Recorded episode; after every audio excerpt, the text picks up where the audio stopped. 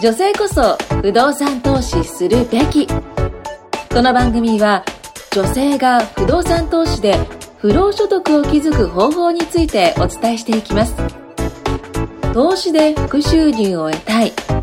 家賃収入で生活したい女性に向けて分かりやすくお話しします。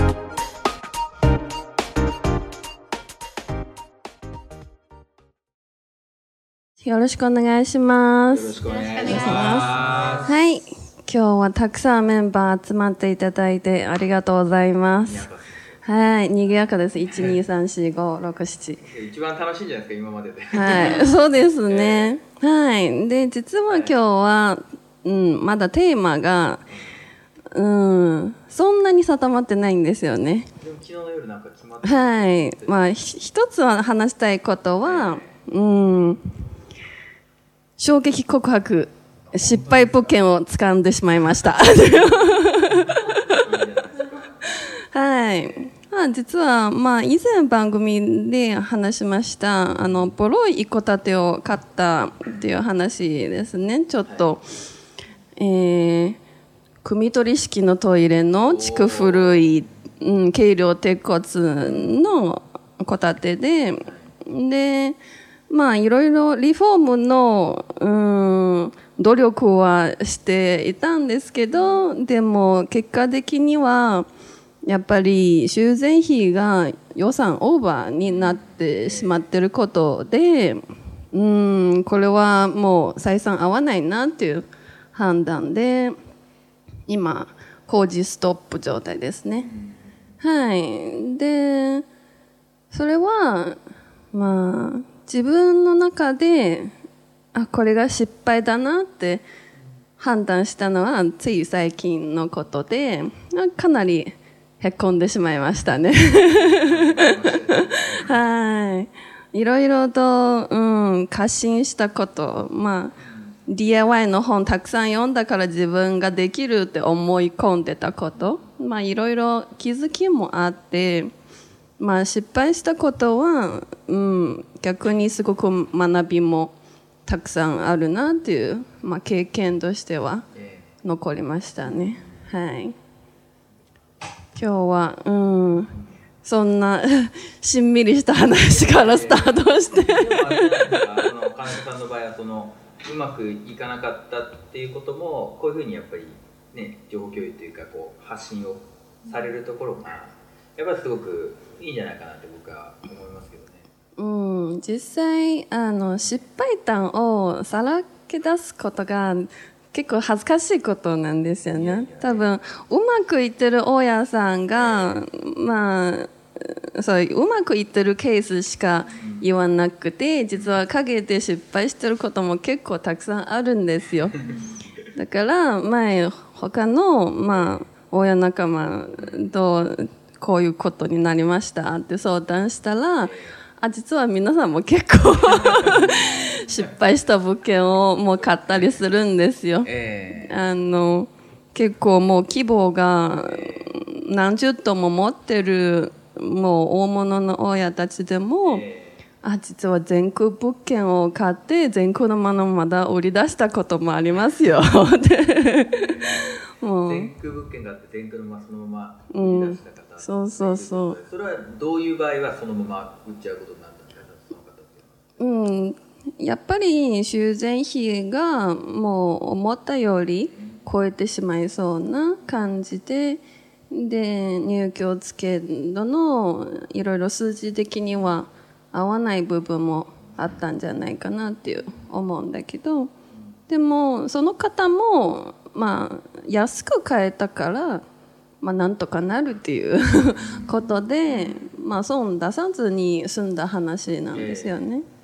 まあ、今回私もね土地年以下で物件いいことで買えたので、まあ、最初すごく軽い感じでもうこれまあ土地として出口はあるからなんとか調整、うん、として、うん、やってみようっていう感じでまあ実はとんでもないババア物件っていうこと、うんもうババア、ババアって言って僕よあれ？ババア？ってないやバババアって何に書いてあったんですババアって。そうそう、ババ物件です。そうそうそう。ババア物件って書いてました。すわざとなんですか？あれ結構ね、うん、まずい物件はババつかみっていう言い方がババアって言うと最近意味があるのかうん。まあ、そん、まあ結構そういう言い方あるんじゃないですか。うん。パパ掴んじゃったっていなう。言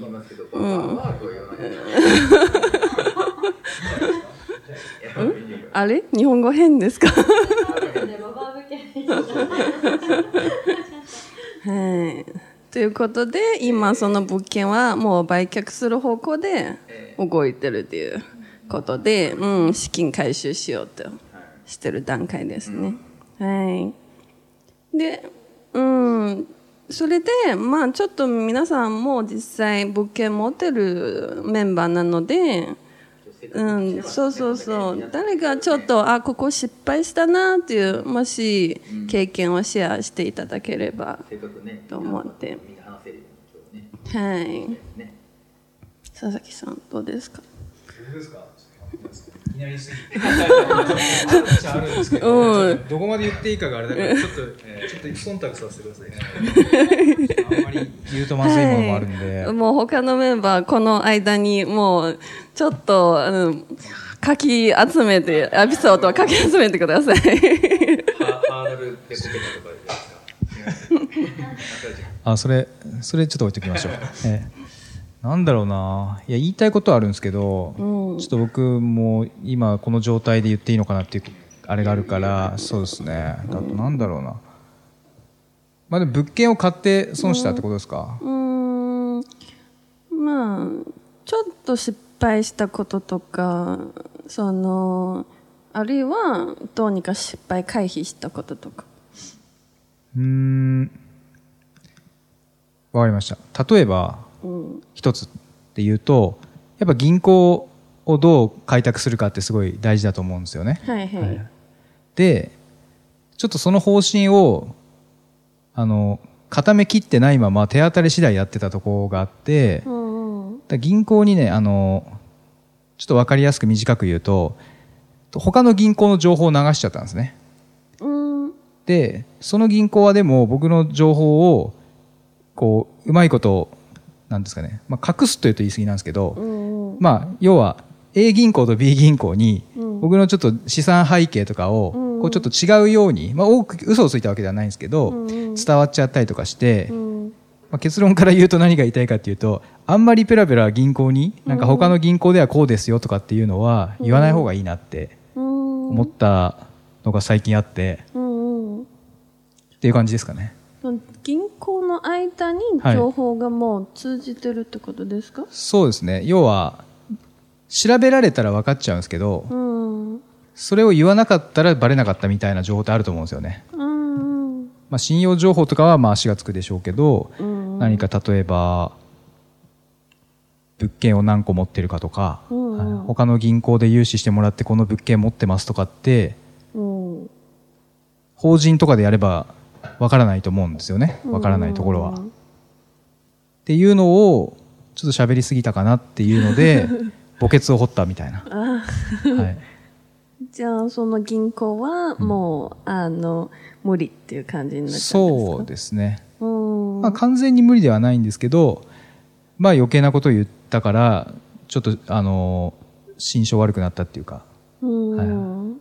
はありますね。はその、じゃあまた違う物件を持ち込んだ場合ははいどうなるんですか、い。違う物件持ち込んでも、もうその伝えた情報が、それ、その銀行のもう情報になっちゃってるんで、うん。いわゆる A 銀行と B 銀行でうん。違う、こうなんていうんですかね。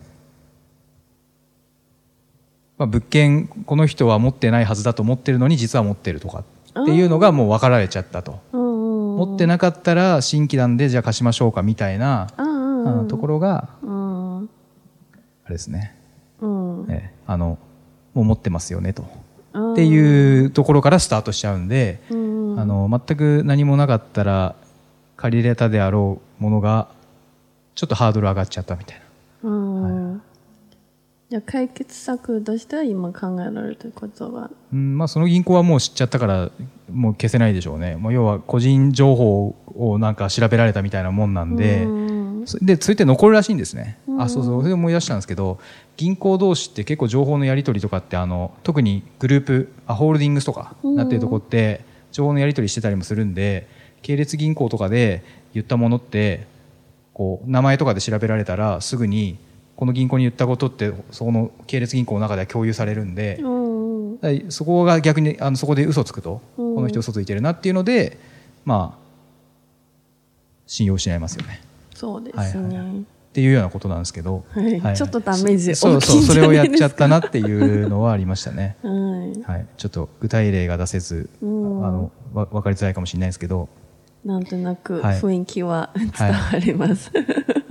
それでそうですねはい、はい。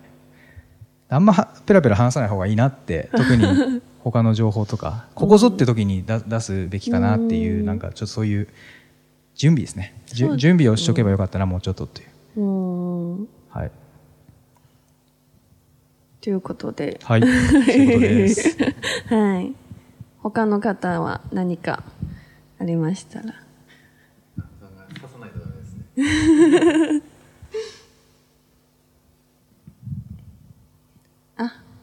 ここせっかくいらっしゃる あの プリンターを押して、はいはいプ。リンターを書いて、えー、丸山です。あはい税理士親の丸山さんですそうですね、ポッドキャストは初めてです。はい。渋谷とかで何回かやった時は、あの時は、そうですね。ええ初めてです。まあ、めっちゃ緊張してます。いや、2回目から多分全然緊張して。そんな緊張するないものでもないなっていう。そうですね。えーっと、まあ、いくつかあるんですが、まあ、ちょっと最近の話で言うとですね、えーっと、い今私、あの、栃木のお小山のところに物件を持ってまして、で、それが3階建ての軽量鉄骨なんですけれども、えーまあ、いわゆるこう、ボロ物件って言われてるやつで、隣に戸建てもくっついてて、まあちょっとバルクセールみたいな感じで若干お買い得感はあったのあで、ー。それで購入したっていう物件なんですけれども、うん。で、そこが、まああの、駅からも相当30分近く離れてるようなところで、まあただ車社会だし、うん。あとは、まあ、あの、まあ、いわゆる生活保護区域、まあ、保護者の、あの、家賃ぐらいで考えていけば、あの、まあ、十分回る物件なんじゃないかということで、まあ、購入したんですけれども、うん。いざ募集をかけてみたところですね、うん。なかなかまあ、3階が決まらないと。あで、なんでかなって言って、実は、あの、妻の方は物件見てたんですけど、私見に行ったことなくって、あうん。で、まあ、しばらくしてから、あの、業者さんへの挨拶も兼ねて、うん。物件見に行ったんですけど、んまあ、2階から3階の階段がすごい急勾配でして、あれ？もう、なんていうんですか、あの、狭い飲み屋の上がってく、あの、危ないよっていう感じの、もう本当手使いながらじゃないと。登れないみたいな、そんな世界の階段でして、あだからもう生活保護の方、ここ無理ですねっていう、45度以上。45度。うん、45度ぐらいあったかもしれないですね。でしかもそれが螺螺旋というか半螺旋でこう、曲がりながらこう急勾配を登っていくみたいな感じで、めっちゃ難易度高いなみたいな。そうなんですよ。っていうのもあって。そうですね。だからちょっとターゲットがこれ違ったなっていう感じで。うんで逆にもう諦めて家賃上げまして、うんもうそこはもう最低金額じゃなくてもいいやっていう感じで。で、上げて、ちょっとあの営業の方かけていただいたら、え逆にポコッと決まったと。あれ？いうとこで、まあ、失敗のようで成功でもあったっていう感じではあるんですけど、まあ、ちょっと転んでもただじゃ転ばないということで、まあ、教訓にしていただければと思います。なんか普通に家賃上げただけなんですか？なんかこう工夫してあげたとか。いや、もうだから、ターゲットを、もうそういうところではやらないっていうふうにして、で、あの、外国人でもペット可でもいいので、その代わり家賃上げて、で、ペットだったらもう敷金ももらえますよというところで、まあ、若干ちょっともう開き直って強気にっていうふうにしたら、まあ、たまたま人の流れがあったんだと思うんですけど、その家賃でも決まってくれたっていうような、あまあ、そういったケースですね。結果は日本人の方えーっと、日本人ですね。はい。ーまあ、賃貸募集は間口で広げることは結構大事なんですよね。そうですね。まあ、もともと絞ってたつもりはないんですけど、やっぱりその金額になっちゃうと、逆に、その、まあ、普通に健康な人が調べる家賃としてはちょっと安すぎるので、もしかしたらそれ加減で入らないかった部分もあるのかなっていう。うん間取りはですね、まあ、あの、田舎の方なんで、38平米とかの、で、1K なんですよ。ああ、ゆ、ゆとりあるひ間取りですね。えーっと、一人暮らしですね。はい。会社員だったと思います。はい。うん。なるほど。なので、やっぱり物件はちゃんと見に行ってから 決めた方がいいかなっていう。そういうことです。はいはい結論で言うと、物件見ないと買うのがダメですよって。はい。今日は時間になりましたので、以上になります。ありがとうございました。今回もお聞きいただきましてありがとうございました。番組紹介文にある LINE アットにご登録いただくと無料面談、そして毎月先着10名様限定で不動産投資で19ヶ月で月収100万円の不労所得を築いた方法の PDF をプレゼントいたします。ぜひ LINE アットにご登録ください。また、ご意見、ご質問などもお気軽にご連絡ください。それでは次回もお楽しみください。